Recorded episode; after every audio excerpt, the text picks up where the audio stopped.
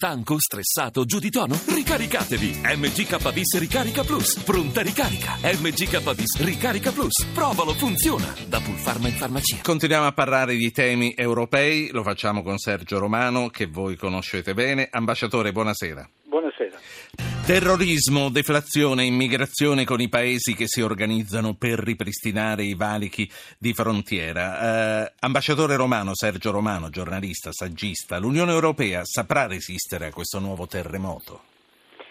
Io credo che se non resiste, non dà prova di solidarietà, il suo futuro diventa eh, a questo punto a rischio.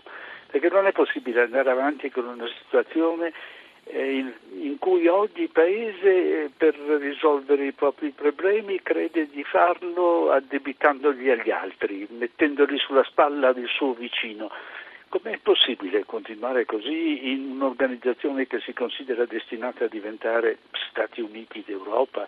Eh, forse l'espressione è un po' retorica, ma comunque certamente una maggiore unità. Senta, eh, la Libia non ha mai cessato di essere un'autostrada a dieci corsie per l'Europa via Italia. Lei ci crede in questo nuovo governo e in una stabilizzazione prossima? No, credo che sia giusto tentare di farlo, perché se non avessimo tentato di farlo eh, potremmo essere stati accusati, non soltanto noi italiani, di non avere dedicato abbastanza attenzione al problema, di avere rifatto l'errore di Cameron e Sarkozy quando attaccarono la Libia nel 2011. Quindi il tentativo andava fatto. Non credo che riuscirà perché credo che ormai di Libia ce ne siano due. Eh, c'è una Tripolitania indubbiamente in cui eh, le tribù sono ancora molto potenti e, in cui alcuni paesi europei, fra cui l'Italia, hanno degli interessi fondamentali. Eh, questi interessi possono anche coincidere con quelli del popolo della Tripolitania perché dopo tutto il, um, il petrolio dà qualcosa a tutti. Eh, ma certamente esiste un'altra Libia che è quella della Cirenaica. Eh, forse non ci siamo resi sufficientemente conto che una delle ragioni per cui non si può fare il governo nazionale libico è che la, il governo di Tobruk si oppone e se il governo di Tobruk si oppone è perché sa di poter contare sull'aiuto dell'Egitto. Quindi se l'Egitto non vuole una Libia unificata e può contare certamente sulla lealtà di una parte del paese, l'unificazione diventa molto difficile. Certo, eh, quindi mh, pragmaticamente possiamo dire che eh, se la Libia non si potrà fare, eh, meglio è eh, puntare sulla Tripolitania. Io credo di sì, anche perché in realtà di Libia ce ne sono sempre state due. Il, L'Italia aveva unificato le due colonie per delle ragioni di semplicità di semplificazione amministrativa perché ai governatori piaceva avere un territorio più grosso. E Gheddafi no. se le tenute, sì. E Gheddafi anche naturalmente aveva una stessa ambizione, eh, ma i due paesi sono molto diversi. La, la Cirenaica ha una sua dire, architettura spirituale con questa confraternita, la senussia che esiste nel paese ormai da tre secoli e che ha un circuito di monasteri che sono in qualche modo delle prefetture. Eh, quindi per queste ragioni eh, i due paesi sono molto diversi e non credo che sia facile tenerli insieme. Io ricordo agli ascoltatori che vogliano portare la loro opinione di farlo immediatamente eh, mandando un messaggio al 335 699 2949. Ambasciatore Romano, lei ha parlato poco fa dell'Egitto e di Tobruk ed è sull'Egitto che mi vorrei soffermare un attimo perché oggi è arrivata la mazzata del New York Times che eh, dice l'Egitto eh, si sta dimostrando praticamente uno stato di polizia e eh, poi eh, bacchetta paesi come la Francia ed altri europei che sembrano quasi disinteressati alla questione dei diritti in Egitto e alla questione italiana. Lei pensa che noi ci siamo davvero comportati meglio degli altri e che, altri, che l'atteggiamento degli altri sia colpevole in questo caso? Ma anzitutto mi sorprende che un grande giornale americano si sorprenda di quello che sta accadendo in Egitto a suo tempo il, New York Times fu tra l'altro uno dei giornali che criticò la frettolosità con cui Barack Obama stava approvando il passaggio delle consegne dalla fratellanza musulmana alla, alle forze armate e al Sisi. Eh, quindi sappiamo che quello che è accaduto non, non possiamo ignorare che eh, vi è stato un colpo di Stato e che questo colpo di Stato ha avuto delle origini che in qualche modo giustificavano la reazione delle forze armate, perché forse ci siamo dimenticati che il presidente della fratellanza musulmana, quello che adesso è in prigione, processato, quel presidente stava ogni giorno di più governando con criteri di fanatismo islamico. Aveva addirittura nominato un prefetto, una delle persone che era responsabile di quel famoso attentato agli turisti, soprattutto svizzeri e tedeschi, a Luxor, sì. negli anni, fine anni 90, inizio anni 2000.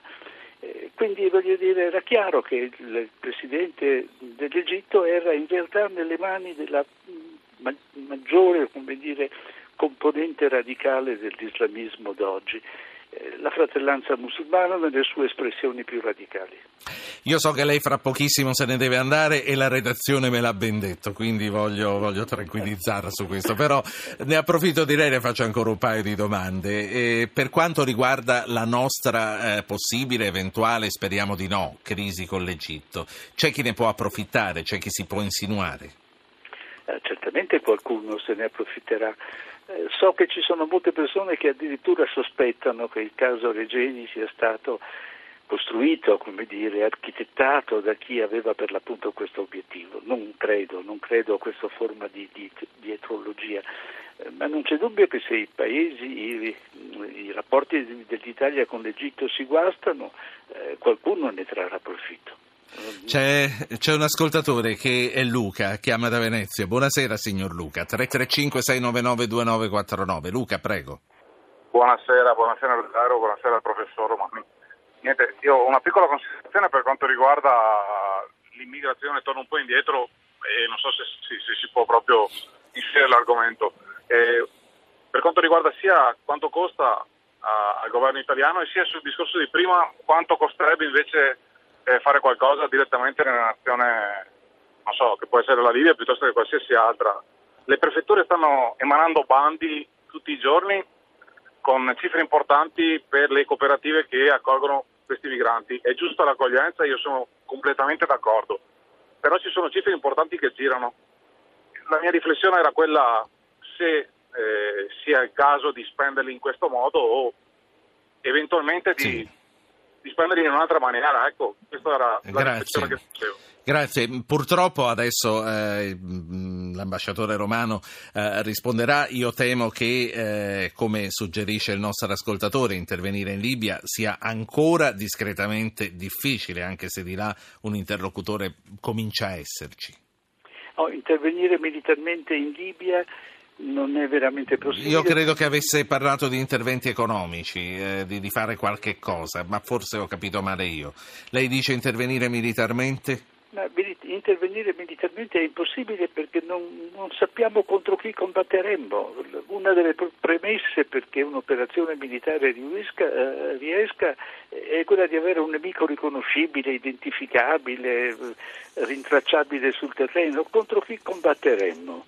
Eh, non lo sappiamo e credo che oltretutto quello che è accaduto negli ultimi anni ci dimostra quanto sia pericoloso e alla fine inutile eh, entrare in vicende che, di cui non riusciamo a prevedere lo sviluppo e che non riusciamo a controllare. Sì. Ambasciatore, un ultimo ascoltatore, questo chiama dalla Moldavia, è Gianni. Buonasera Gianni. Buonasera a lei e grazie di avermi chiamato. Come ci eh, ascolta dalla Moldavia e che cosa ci fa lei in Moldavia? Allora, io in Moldavia cerco, eh, mi sono trasferito un po' per amore e un poco per lavoro e sto qua, faccio l'imprenditore e mi occupo di importazioni.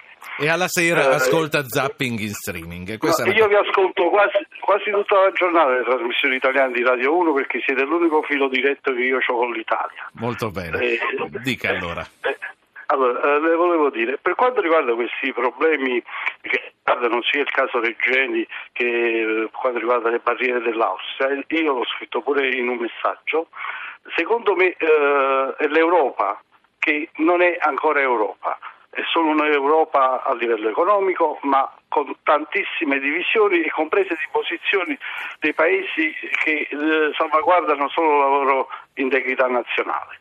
Qualcuno ne approfitta pure perché, vista l'operazione della Francia dopo il caso Regeni dove non c'è stato uno schieramento eh, riguardante la nazionalità europea, la comunità europea, eh, questo ci denigra nei confronti dei paesi terzi, perché l'Europa in questo modo perde di spessore nei confronti degli altri, perché vanno a, eh, a immergere il coltello nel, nel burro, perché ehm, denota questa una debolezza sì. proprio come istituzione europea.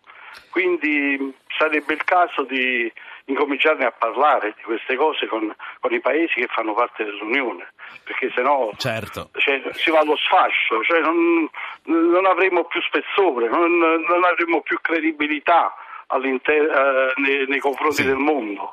Allora, e, e, questa secondo me è la mia opinione. Signor Gianni, grazie per essere intervenuto. Saluti l'amore moldavo, visto che è andato là per un amore. Sì, sicuramente, sì, sicuramente un bacio. Allora, eh, ambasciatore Romano, rispondiamo a Gianni e poi veramente la, la consegno alla sua serata. Tenterò una risposta ottimista, anche se naturalmente bisogna essere molto attenti. Eh, io noto che nel corso della grande crisi finanziaria noi abbiamo finito per dare delle risposte europee ai problemi. Abbiamo una banca centrale europea, abbiamo un meccanismo di stabilità europeo, abbiamo creato un'unione bancaria, in altre parole abbiamo capito che occorreva cedere sovranità. Adesso siamo alle prese con un altro problema che è quello molto più delicato perché tocca molto di più la, l'opinione pubblica, suscita emozioni, che è quello della cosiddetta invasione. Bene, noi sappiamo già qual è la soluzione a questo problema. La soluzione non può che essere europea, lo dicevamo prima, ogni paese che cerca di risolverla a suo modo non può che danneggiare il suo vicino. Allora la soluzione europea sono quella di voglio dire, considerare le frontiere esterne come una frontiera dell'Europa e soprattutto quello di considerare il diritto d'asilo come un diritto che l'Europa deve gestire in quanto tale. In altre parole, l'immigrato che arriva in Europa e chiede asilo non lo chiede soltanto a paesi in cui ha messo piede, lo chiede all'Europa e l'Europa naturalmente dovrà organizzarsi in modo che la distribuzione fra i vari paesi sia la più equa possibile. Eh, si è stato anche menzionato il problema del denaro, tutto questo costa certamente. Io credo che costerebbe tutto sommato meno quantomeno darebbe risultati migliori se l'intera gestione del problema venisse sì. eh, affrontata con il bilancio europeo. Ambasciatore Romano, e io che l'avevo chiamata per parlare della Brexit, mi toccherà di richiamarla. Tanto il, il referendum ci sarà il 23 di giugno. Grazie, grazie a Sergio Romano, giornalista e saggista. Buona serata. Buona serata, grazie.